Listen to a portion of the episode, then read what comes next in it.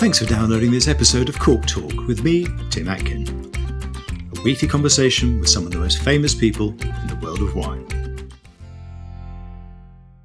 This podcast is brought to you in partnership with Nomacorc by Vinventions. Driven by a commitment to innovation, the new plant based Nomacorc Green Line offers significant improvements in wine closure performance. Thanks to a rigorous oxygen ingress rate, you can decide which cork is best for your wine whether it's for young and fresh wines or for those with aging potential. In the space of just over a decade, Stephen Cronk has built Maison Mirabeau, a global Provence rosé brand from nothing, using what he calls the OVP method, short for other people's vineyards. Listen to us chat about his lowly beginnings as a van driver in the wine trade, his decision to acquire an estate of his own, what makes the colour pink cool, and why rosé should never be a pretentious drink. Hi, Stephen. How are you? I'm great, thanks, Tim. Good to see you. And you? Uh, uh, you're in the south of France, aren't you? Lucky man. Yeah, well, someone's got to live here. Yeah, so I'm at Domaine Mirabeau right now, just uh, just inland from Saint Tropez, where they're confiscating all the big yachts from the Russians. I, I, had a year in Avignon uh, when I was a student, which and I still have very good memories of living in Provence. It's a fantastic place, isn't it? Oh, it's, it's it's beautiful, which which is good and bad. I mean, it's beautiful because it's great to live here, but it also means that everybody else who's made any money in their lives want to come and live here too. So we're competing with the rich and famous from around the world, but it's yeah. I'm, I'm not complaining. And that's never that's never easy, is it? Really? Listen, there's lots of stuff I want to ask you. Um, I, would forgotten that we actually studied together. Um, we studied in our beginning of journey in wine, but we maybe talk about that at some point. Um, yeah. But just remind me, you know, whether wine was part of your life when you when you were growing up. Did you ever imagine you'd end up doing what you're doing now? Well, actually, it was never really part of my life. My family were never wine drinkers. My, my father enjoyed a pint, and my mother enjoyed a, a G and T. Um, never before lunchtime, honest. Um, but no, wine was never part of my life. I, I, got into wine when I was on my gap year in Australia. Um, I was working in Sydney for, for the best part of a year, and I decided to fly back out of Perth. And on the way, I hitchhiked across to uh, Adelaide. That's a long way. And uh, I actually took a. It, it's a long way to hitchhike, but I made it. And um, and I got to got to a bike shop in the Barossa Valley and hired the last bicycle in the bike shop, which was actually a tandem, even though I was by myself. So I cycled around the Barossa Valley on a tandem by myself, which of course meant that every Aussie at a T junction would wind down the window of the car and say, "Hey, your mate's dropped off the back." Um, but uh, no, I just became fixated with the, the wonderful landscapes of, of the vineyards there and, and of the wines themselves. So I basically decided that when I was to come back to, to the UK to study um, at Brighton Poly, as it was then, mm-hmm. um, that I'd go into the wine trade afterwards. But no, I never imagined I'd never imagined I'd end up owning my own vineyard. Yeah, I mean, I mean, you, your first stint was was as a van driver. You know, you started at the bottom, didn't you? And then you set up your own import business uh, for, for six years. I just wonder what you learnt from that first spell in the wine trade, because as we'll hear in a minute, you had a break from wine and before you came back. What did you learn from that first spell? Well, I was uh, immediately hooked by the magic of the of the product. Um, and so, yeah, you're absolutely right. I started off. Um, I actually contacted my my uncle's wine merchant, who was a lovely guy called Ben Ellis, um, and he introduced me to a, a, an importer called Michael Morgan Limited, and they sort of said, "All right, you can start driving the vans around." So I did that around London, doing deliveries, and um, Muscadet was the wine of the the wine of the moment then, um, and, and hopefully it'll come back again. But it's yeah, so I did that for a year. Then I did my WSET exams, and once I passed my higher certificate, they said, "Okay, go buy yourself a suit." Um, and start selling. So that was my sales training. that was as in depth as it went. Um, and no, I, I, I, you know, I learned to love the product and, and, and the people in in the trade. I, it was really mm. a special few years for me. But um, yeah, with the, with the confidence of youth, uh, at the age of 24, I decided I, I could um, do my own thing, and I set up Stephen Cronk Fine Wines. Beautiful name, huh? well, that was pretty good. I think it was original, anyway. Um, what, what made you stop? I mean, did you just suddenly realise, oh God, this is tough to make money doing? Because you were selling coffee as well, weren't you, at the same time? Yes, yes. Gosh, you've, you've done your research, Tim. Well done. Um, yeah, so uh, I, I, had a really, a really amazing uh, few years, um, but it was it was very linear in the sense that I had to you know do do the wine importation, I had to do the selling, I had to do the delivering. I had a I had a warehouse and an old piano factory in Wandsworth, um, just by Wandsworth Roundabout. Not too um, far where I'm sitting right now, in fact. Oh right, okay, I yeah. didn't realize that. Yeah. so it's it's already been knocked down and it's now a block of flats, I think. But um, but yeah, so I used to sort of go selling in the morning and then uh, so wear a suit in the mornings and then go pick up my Renault Five van and do deliveries in the afternoon in the afternoons. And uh, it was a yeah, it was a lot of fun, really, really tough. But I realized it really was linear. You know, if I mm. stopped working, then the income would stop coming in, and mm. yeah, it's also debt collection and everything else. So mm. I, I, learned a huge amount, but. Uh, uh, you know, four years later, four, no, five years later, um, I had a chat with my uncle, who's also my, my sort of business mentor, and we just said, okay, let's let's call it a day it was good fun whilst it lasted. Um, mm. I, and I learned a lot. I think it's really useful for me now. Um, to have to have learnt those things when I did in my twenties, before I had a family, before I had mm. you know a mortgage and that kind of thing. Mm. So it was a it was a, a, great experience, but also made me realize that there's there, there isn't much that's romantic about being an entrepreneur. I think a lot of people um, kind of get frustrated in their in their jobs and think, "Oh, I'd love to have my own business," but it really is it really is tough. Um, it's mm-hmm. and uh, it was, but it, like I say, it was a good good lesson to learn. And mm-hmm. yeah, we, we cut our losses um, when I was thirty, and mm-hmm. and went to, to, my dream. Actually, at that stage, was to get a monthly paycheck. So it was the exact opposite of many people who have a, a corporate world they're yearning to get out of. I was yearning to get into it. And, and you went to work in, in telecoms, didn't you, for 11 years? Um, but had you never cured the wine bug in a sense? No, I mean that's one thing that uh, I, I, had noticed as soon as I got into telecoms, where you know, no one really cares about the product in telecoms; it's the service, and and um, and the, it really lacked that bond, that cohesiveness. When when people aren't there through a shared passion for the product or the service, then uh, it was really really missing for me. Um, but you know, at that stage, this was in the in the mid '90s. You know, the, the telecom sector was booming.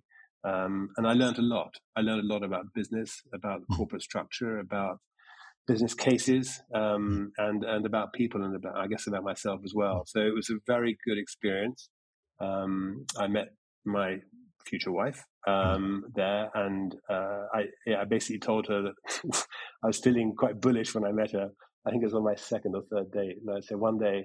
No, no, sorry. We we we I was engaged, but I said one day I want to pay off the mortgage and go go buy a vineyard. Um, and that was, and she was like, yeah, yeah, that'll never happen. A, you'll never buy, pay off the mortgage. And B, you'll certainly never go and buy a vineyard. Um, but it's something, it's funny because what actually, actually had inspired me to do it was soon after we got married and bought our first t- tiny townhouse in, in Richmond in, in, in South London. Um, I went walking with some friends of mine in the south of France, um, near just north of Perpignan. Hmm. And we were walking around this beautiful old vineyard, and he was this friend of mine was very nosy and he said, How much did you just pay for your house in London? And I told him, he said, Wow. So this vineyard that you've been ogling at for the last two hours is on the market for the same price. Yeah. And that was that was when I thought, wow. So if I could pay off the mortgage, I could buy that vineyard in theory. And that's really what you know motivated I, I guess it motivated me to to take this direction in, in the wine trade. Yeah, I, I mean, why Provence? I mean, you went there on holiday, but was it the place, or could you already see that there was potential um, in, in terms of you know marketing opportunities and the branding opportunities? Yes, I think there were quite a few reasons. I mean, yes, I, I had been to Provence on holiday, but also my wife, um, her, her, family from Germany, and they used to have a house in Cannes that they used to drive down to every every summer. But also, you know, this was my crazy, I guess, quite selfish ambition to mm. to go into the wine trade and try and uh, build a wine business in, in, in, in, a wine region. And to make the, the, the, the pills slightly sweeter, I had to choose a wine region that she would enjoy being in. It wasn't going to be a decision based on terroir necessarily. It's going to be a decision based on whether her friends would come, friends and family would come visit her. So Muscadet was out, is what you're saying, right? Muscadet, yes, it was out, and um, yeah, but we did. Uh, we were we were so in love with the wines of Provence uh, anyway. We were both big rosé fans, mm. and mm. so that you know those, those, two factors plus the fact that you know we we um we just had a feeling that this was a, a category that was on the up and up, mm. and uh, was just we intuition. Were, yeah, very lucky. Yeah, I, I, think so. Yeah, yeah. yeah. We know we used yeah. to we used to love it. I mean, those, and now I talk about rosé being an, all year round wine, but in those mm. days it was kind of when the sort of spring bank holidays came along. In fact, this time of year when people started to um, uh, clean up their barbecues, I'd go down mm. to uh, to Waitrose and buy a buy a few bottles of Provence rosé, and, and it felt like summer was really beginning. So yeah, no, I had that. We, we had the bug for years. There was a rosé season, wasn't there? I mean, I remember that you know that, all the wine merchants would show the rosés in the spring tasting, but they wouldn't show them in the winter tasting. Whereas now, obviously, they show them in both. It's become such a big category. Really. Yeah, well, even further than that, I mean, a lot of retailers would, would, would clear the shelves of rosé mm. in the autumn, mm. um, whereas now it really is a, an all year round wine, thankfully. Mm. Is it true you didn't speak a word of French? You must have spoken some, didn't you? No, I could say baguette and croissant. So uh, I got my bre- my breakfast. yes.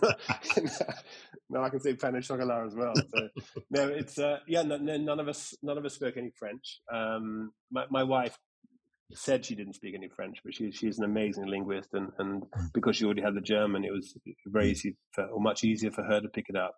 Yeah. But no, we, we didn't speak a word of French, and, and we were introduced to this village, Cotignac, um, by an American friend of mine who had said, because initially we thought when we moved to Provence, we moved to Aix-en-Provence, put our children into international school because mm. uh, our two eldest children were seven and eight years old, and we thought, give them a soft landing, put them into an international school. Mm. We'll be you know, also in a city, so we feel more mm. connected than living in a tiny rural village. And then I met a, a, an American guy who who really changed our lives in the sense that he said to me, You're getting it all wrong, Stephen. And if you want my advice, do it differently. And he was a mm-hmm. guy called Tom Bove, had just sold Chateau Miraval to, to Brad Pitt and Angelina Jolie. Yeah. And he, he became a really pivotal guy for us. So he said, Don't move to a city, don't send your children to international school, move to a village, yeah. send them yeah. to put them into a village school. Yeah. And he'll say, he actually said to me, They'll probably cry for the first year, but they'll thank you for the rest of their lives.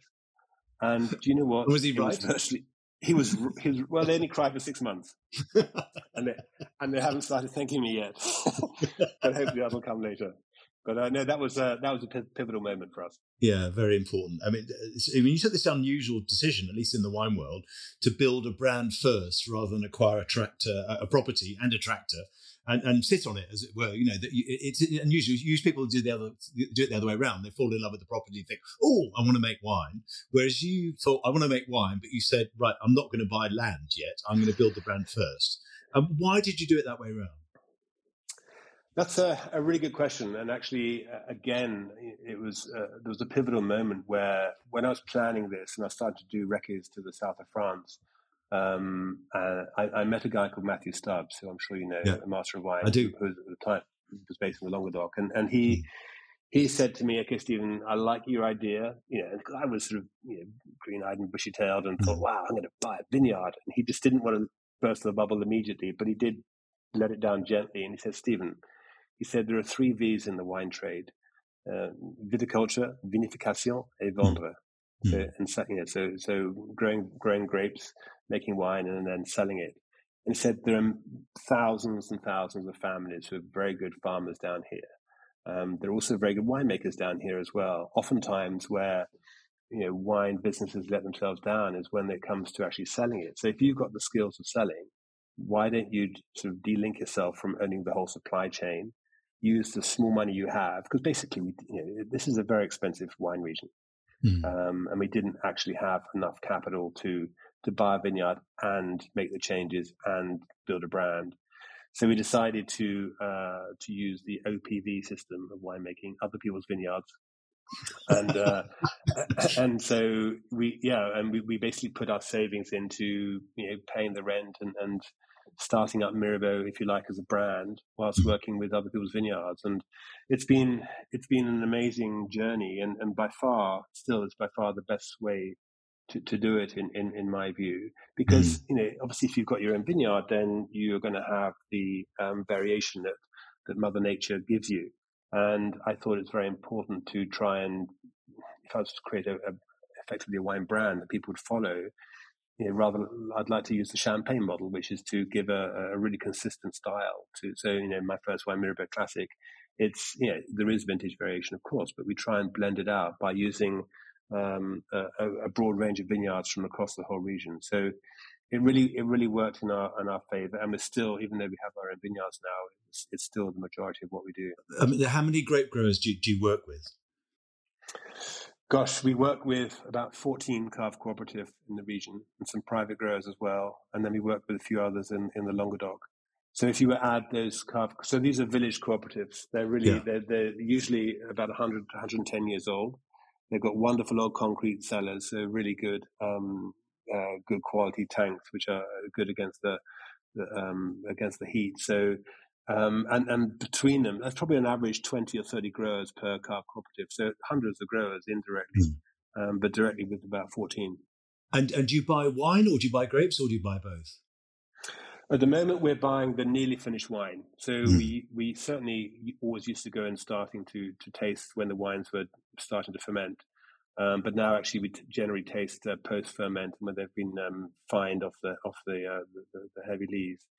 So, uh, but yeah, we, but we, I mean, our wines are generally made from multiple, um, multiple producers. So, yeah. Uh, we, yeah, we, we, we take, we're tasting in, in October time hundreds and hundreds of tanks of wine right. to make our, our few bottles. So there's a queue now, presumably, for people to supply you. I mean, it, presumably it wasn't always like that, was it? No, well, yeah, in the do you know what? If we were to do this now, I think we wouldn't get in. You know, it's um, we were knocking on doors and the doors were opening because um, the majority of the rosé was being sold in France and and you know French rosé, Provence rosé. Um, in in 2010 um, was still relatively cheap. You could buy a decent Provence rosé in a, in a in a supermarket here in France for three or four euros. Um, but now the price, now the big guys are coming in. So LVMH have, have bought two big properties here. Well, one big brand, they bought Whispering Angel, um, and uh, so so the demand for these wines has, has become massive. And in fact, the, the, the majority of the wines, uh, a vast amount of these wines are now being exported. Um, so I think we were, we, yes, we were certainly lucky to get in on time, and we've been very strict about always always doing what we say we're going to do, always picking up the wines on time, always paying, paying on time. Right? Yeah. yeah, exactly. And that was really interesting because obviously 2020 with COVID, um, you know, not everybody took that perspective, and, and but we were we always we we said okay, it's our problem. We need to sell those wines on, even though obviously our markets, especially obviously the on trade markets, um, were, were, were hit really hard. But no, we took every single drop of wine. We paid on time, and so yeah, I think there are people that who do enjoy working with us because we are we are like that. Yeah, good payers and honest. Yeah, that's. I mean, you talked about the three V's that Matthew Stubbs told you about. You know, so selling, uh, um, viticulture and vinification, and selling particular being the thing you needed to do. I just wonder, how do you start selling a wine from scratch? I mean, I know you had this big break with Waitrose, but you know, you you have to make a certain amount of wine in your first vintage, and suddenly you think, help, it's going to buy the stuff, right? How do you knock on doors? How do you get get in? And had your first career helped you to lose that fear in a sense? Well, I think I mean, yes, to, to, some extent. I mean, mm. it, it, made me realize that uh, it, it, I asked myself the question: Why would anyone want to buy from me? Um, and why, you know, what would make my wine different? Um, because you're absolutely, you know, you're absolutely right. There are 600 or so wine estates here. Mm. Um, there are there are lots of negociants, the people who buy wines from other estates and or mm. other players down here who create their own labels. So there are probably, I would guess, two or three thousand Provence wine labels out there. Uh, wow. And so w- when when I went to I, I, and our, our, first winemaker was um, somebody else who I'm sure you know well, Angela Muir. Yeah, absolutely. Yeah, uh, yeah. Uh, another master of wine. She was amazing. Yeah. She was amazing because initially I thought that I would make my I do my own blending because uh, that's what it was in the early days. Mm. It was blending, you know, w- working with this other cave cooperative. And I, I also, uh, I went to see her before we started, and, and she was she was amazing. You know, Angela, she was fantastic, but she's also very outspoken. And and she she said, um, "So Stephen, who's doing the blending?" And I said, "Well, I, will I'll do it, Angela. I mean, you know, I'm sure I can do it." She said, oh, "Stephen, you, you know absolutely nothing about wine. Let me come and help." So I said, Angela, I can't, I can't afford you. You know, you're a consultant, and I'm sure you're very expensive. And she said, I didn't ask you about, about the money, and I, you know, it's not about that. If you pay my flights, I'll come and help you. Wow. And she was she was amazing because she I was making so many mistakes that she mm. great that, that's very kind. Yeah, obviously pointed out to me. It was it was so kind, and and I mm. and she's now moved to uh, to Cyprus, so I, I, speak to her every so often and, and uh, you know give her an update as to where we are. But yeah, without without her giving us that big break, we would never have gotten going. But but back to your question about how to stand out, it was you know I did have that perspective of yes, you know why would they anyone buy it from me? And in fact, she helped me get my first meeting with the Waitrose wine buyer at the time. In fact, I was with him a couple of weeks ago. We've we've become friends. Um, and uh, I, I, I he, he, said, "Okay, I'm very busy, Stephen. I'll give you half an hour." And I went to see him in. Well, that's a lot. With my, for, that's a lot for a supermarket. That's a lot. Well, to even yeah. the meeting was pretty amazing. Um, yeah. And he said, "Okay, nice bottle, looks pretty. Why should I buy from you?" And I was, and I, I was geared up for this question, and I said, "Because I'll make this wine fly off your shelves." And because uh, I just read a book on social media, I figured I, I could say that. And and and he, um, I, I don't think he was used to. You know, this is this was Christmas 2010, mm. so whatever 12 years ago or 12 and a half years ago. I, I don't think he was used to wine producers saying that because usually it's only the big brands who've got a lot of money who could afford to advertise and sponsor events and and, and really invest in brands. But because social media was the big game changer in marketing, mm. I felt confident that actually we could make it make it work. We could build up a following for the wine. And uh, he didn't believe me at all, but he did give me a listing. So he put Mirabeau Classic uh, onto the bottom shelves, uh, bottom shelves of about sixty stores. So of their three hundred or so wine stores, they put me um, they put me in the place where they usually exit brands because you know nobody walk, no, nobody walks into a wine store and, and and look, looks down at foot level for something feet, to inspire them. Um, so he said, "Okay, I'll, I'll give you a chance. If you can sell it from down there, then I might believe you." And uh, yeah, because yeah, yeah, sure enough, you know, we, we, we sold out really quickly, mm. uh, and now we're at eye level, which is buy level, uh, and um, we're in all all his stores, and that gave us the first that really did give us a first big break. And now we're selling in, in more than 50 countries. And it's just, it's just, you know, we, we were very lucky with the timing, but we've always had that mentality. Why should they buy from we, us? We can do it. Yeah. But also we can do it. Yeah, exactly. But you, I mean, it's interesting because you, you're talking about social media because you'd already had your own YouTube channel, uh, including that amazing thing that went viral with you showing how to remove a cork without a corkscrew by putting it inside your shoe and bashing it against the wall. I mean, it's brilliant, and that had millions of views, didn't it? I mean, so had had that shown you the power of social media in a way? Yeah, absolutely, absolutely. So yeah, that was that was funny. In fact, that was because I, I, I knew that you know, we had to use social media in the right way. And, and, in those days, Instagram didn't exist, so it was really it was really only YouTube and, and Facebook. Um, so I started to make these videos about the about wine because I wanted to demystify wine. You know, as hmm. you know very well, Tim, a lot of people. A lot of people drink wine and love wine, but, but a lot of them also feel quite intimidated about it.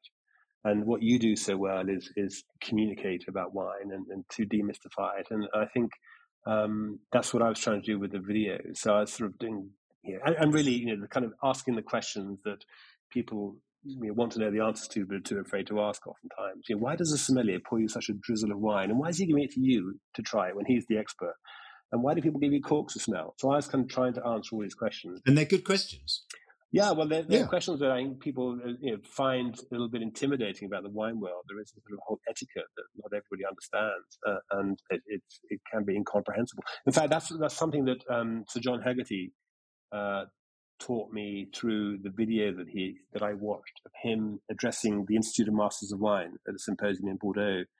Um, yeah, gosh, about 15 years ago, I guess. I was there. And, I met him there. He's become a very oh, good right. friend, but I, I met him there because our flight flights were cancelled together. So we we took another flight the next day, and his driver from France came and picked us up in Toulouse and drove us to Bordeaux. So I got to know him at the, at the same time, and he's he's been on the podcast. I mean, he's an amazing man, isn't he? Yeah, no, he's he is he is a mm. legend. He is a legend, yeah. and and he yeah when he was talking to to you lot, he was saying. Yeah.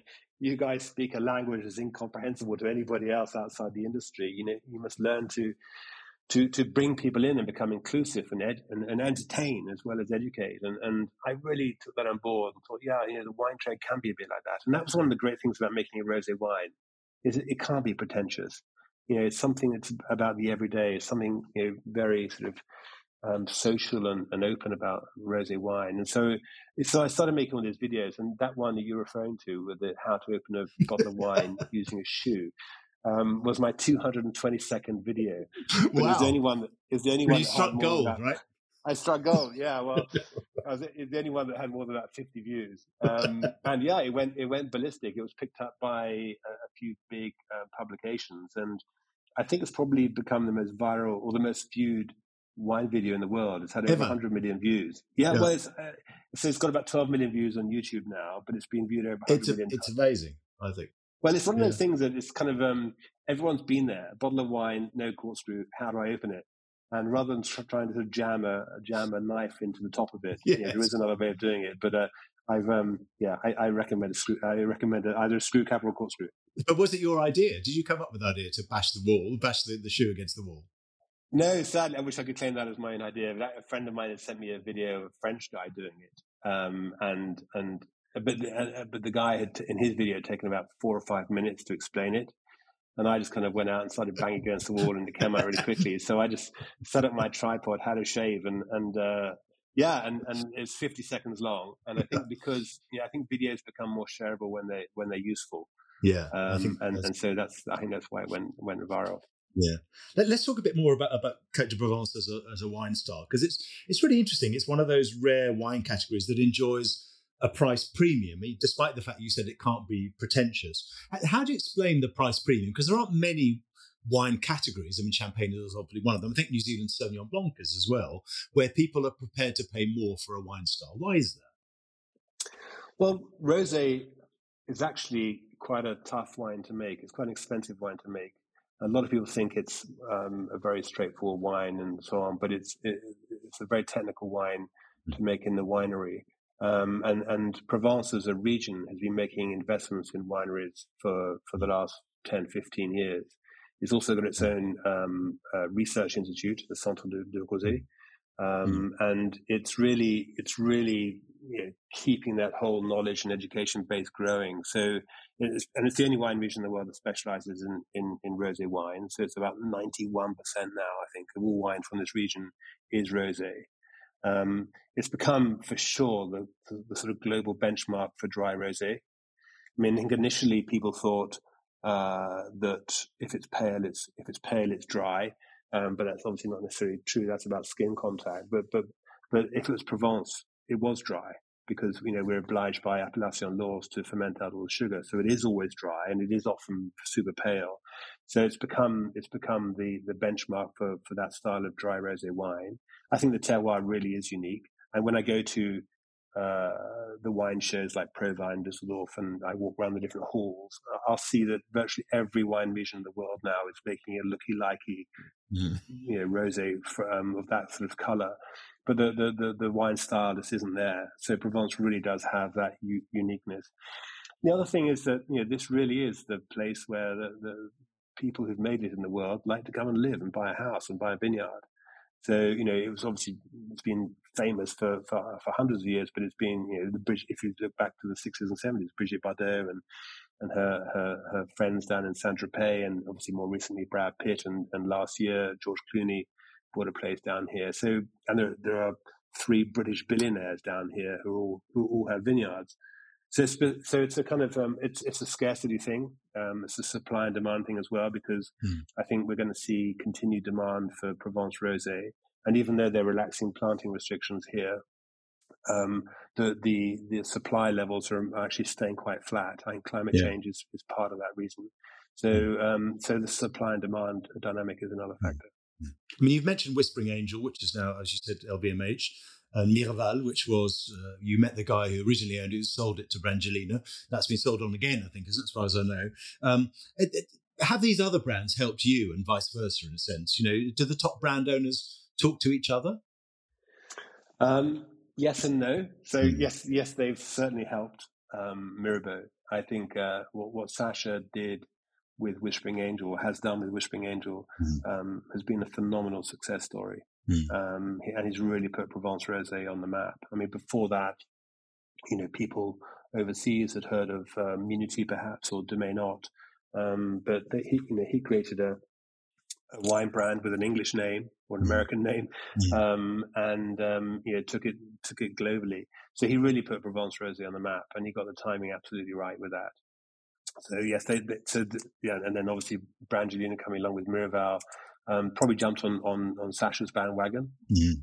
But but it's yeah the whole the whole region has become you know really famous, and it's but we don't talk that much. I mean, I, well, my wife is on the board of the CIVP, So mm. she talks to a lot of the other wine producers. You know, CIVP, is, as you know, is the sort of the wine marketing body for the wines of Provence. So she's she knows all, all the producers, but we don't sort of compare notes and, and have a quiet glass of rosé in, in a cafe and give give, give inside track.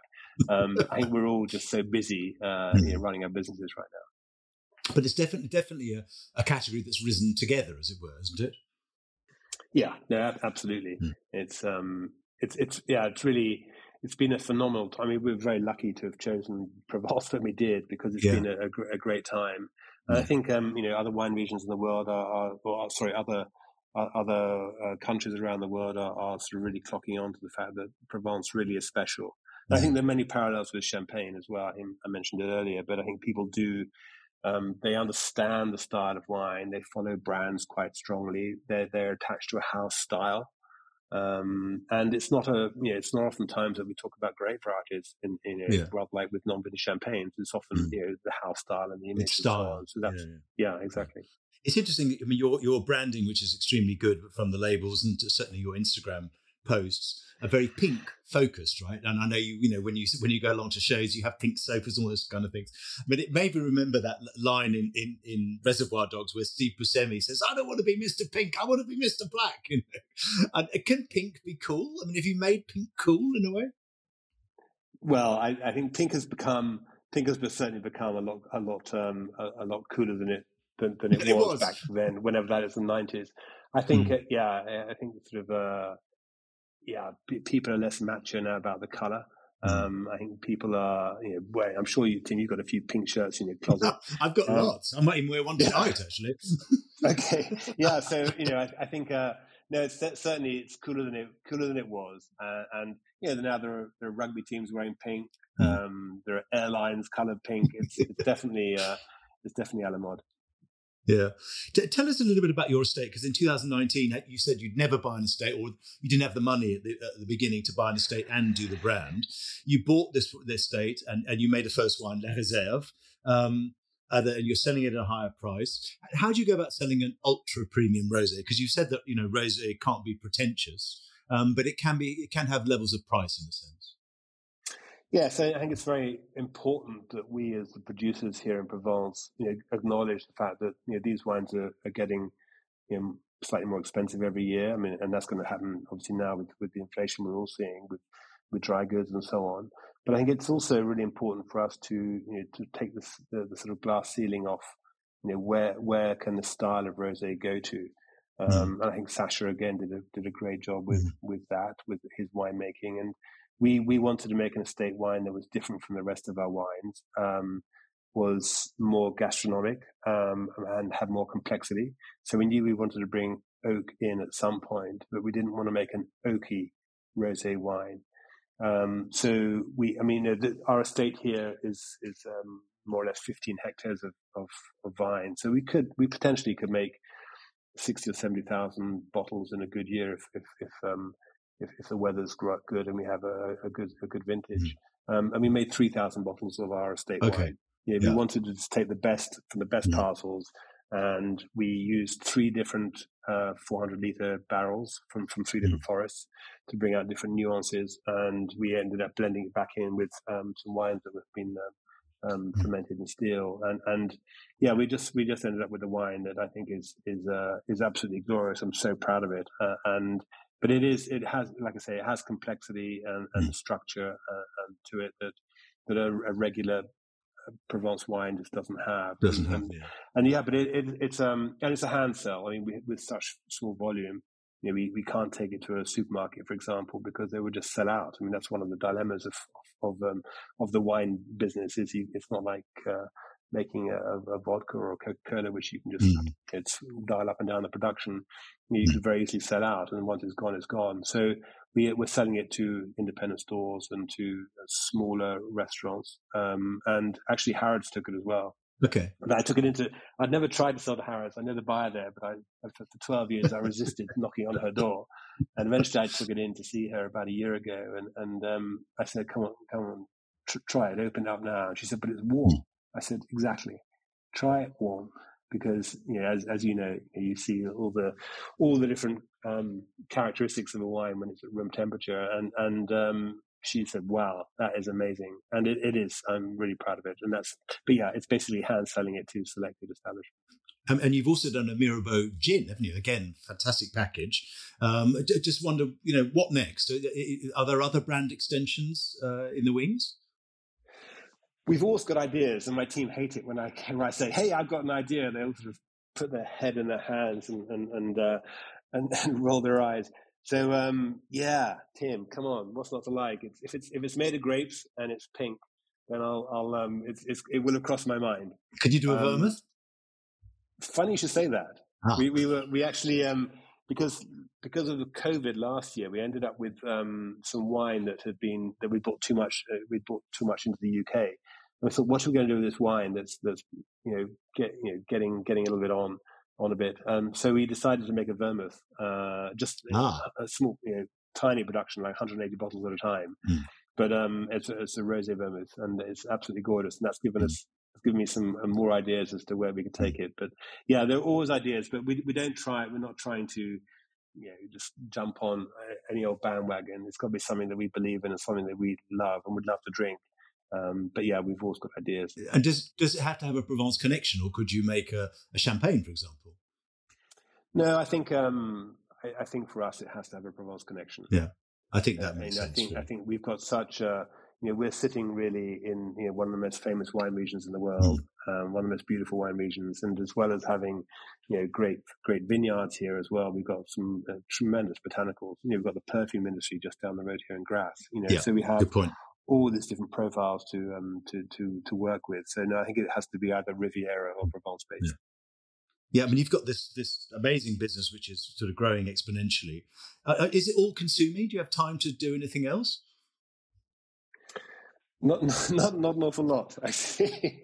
but um, but then I actually I was I was talking to a friend of mine about it recently, and he and he said, "So Stephen, if you were to stop doing this and you know, put your feet up, what would you do? And I said, well, I'd probably have a glass of rosé and want to look at vines, and that's what I can do here.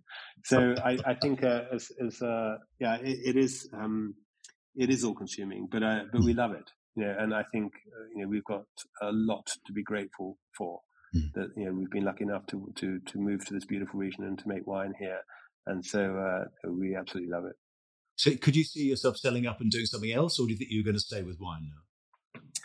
I, I, I, am not. I can't predict the future. I mean, my, my hmm. children are still a little bit young to be thinking about getting into the booze business. They're in that. Uh, my two others are in the in the in the in their early twenties in at university. I'm hmm. trying to sort of um, wave the carrot a little bit, saying, "Here, don't you, don't you think this is nicer than living in Provence, living in London?" But um, yeah, we'll, we'll have to see. But um, certainly they, they're, they're, they're, But I think also the problem is they look at how hard we work. Yeah, they're going, "Oh, I don't want that. I want to go and get a job." so so we'll see. But we we're, yeah, we we love doing it for the time being. Yeah, I mean it's funny that that Gary Player thing, the golfer, where he once said, you know, the more I practice, the luckier I get. And I think people can see that you know you you've made some right decisions at the right time, some of which have been lucky, but you've put in the work. You know that you're still working incredibly hard um, to yeah. achieve what you've achieved, really. Yeah, I know we, ha- we, we we do, but like I say, you know, well, I think not only are we very lucky to to, to have moved here and and, mm. and you know, to have made a, a, reasonable job of it, I'm also grateful that I knew what I wanted to do. Mm. I think a lot of people, you know, I was in my mid 40s. A lot of mm. people go through that classic midlife crisis time, and they buy they, Harley Davidson or something, or exactly buy get Harley a tattoo, or, or, or exactly, or a pointy fast car or whatever. But but we knew I, knew, and, and, I was very lucky that my wife um, was had the patience uh, and mm. trust that we would make this work. But I knew what I wanted to do. Mm. So, and, and for that, I'm I'm so grateful because a lot of people want to change, but they don't know what they want to change to. Yeah. Um, so you know that was super lucky. So you know I, I, I have to pinch myself sometimes that this is this is this is for real. I think that's a very good note on which to stop. Thank you so much. Uh, it's been fascinating talking to you about the whole brand and just your your your, your amazing experience doing it, really. Uh, and many congratulations on what you've achieved so far. And I'm looking forward to the vermouth. You'll be the first to try it, Tim. It's been lovely you. talking to you. See you, Stephen. Bye. Thanks, Tim. Bye bye. What a fascinating story, and you can see why Stephen has done so well. Next week on Cork Talk, my guest is Lenz Moser from Austria. See you then. Thanks for listening to Cork Talk. If you want to read more reports, articles, and tasting notes by me, go to my website, timatkin.com. You can also follow me on Twitter at timatkin and on Instagram at timatkinmw. See you next week.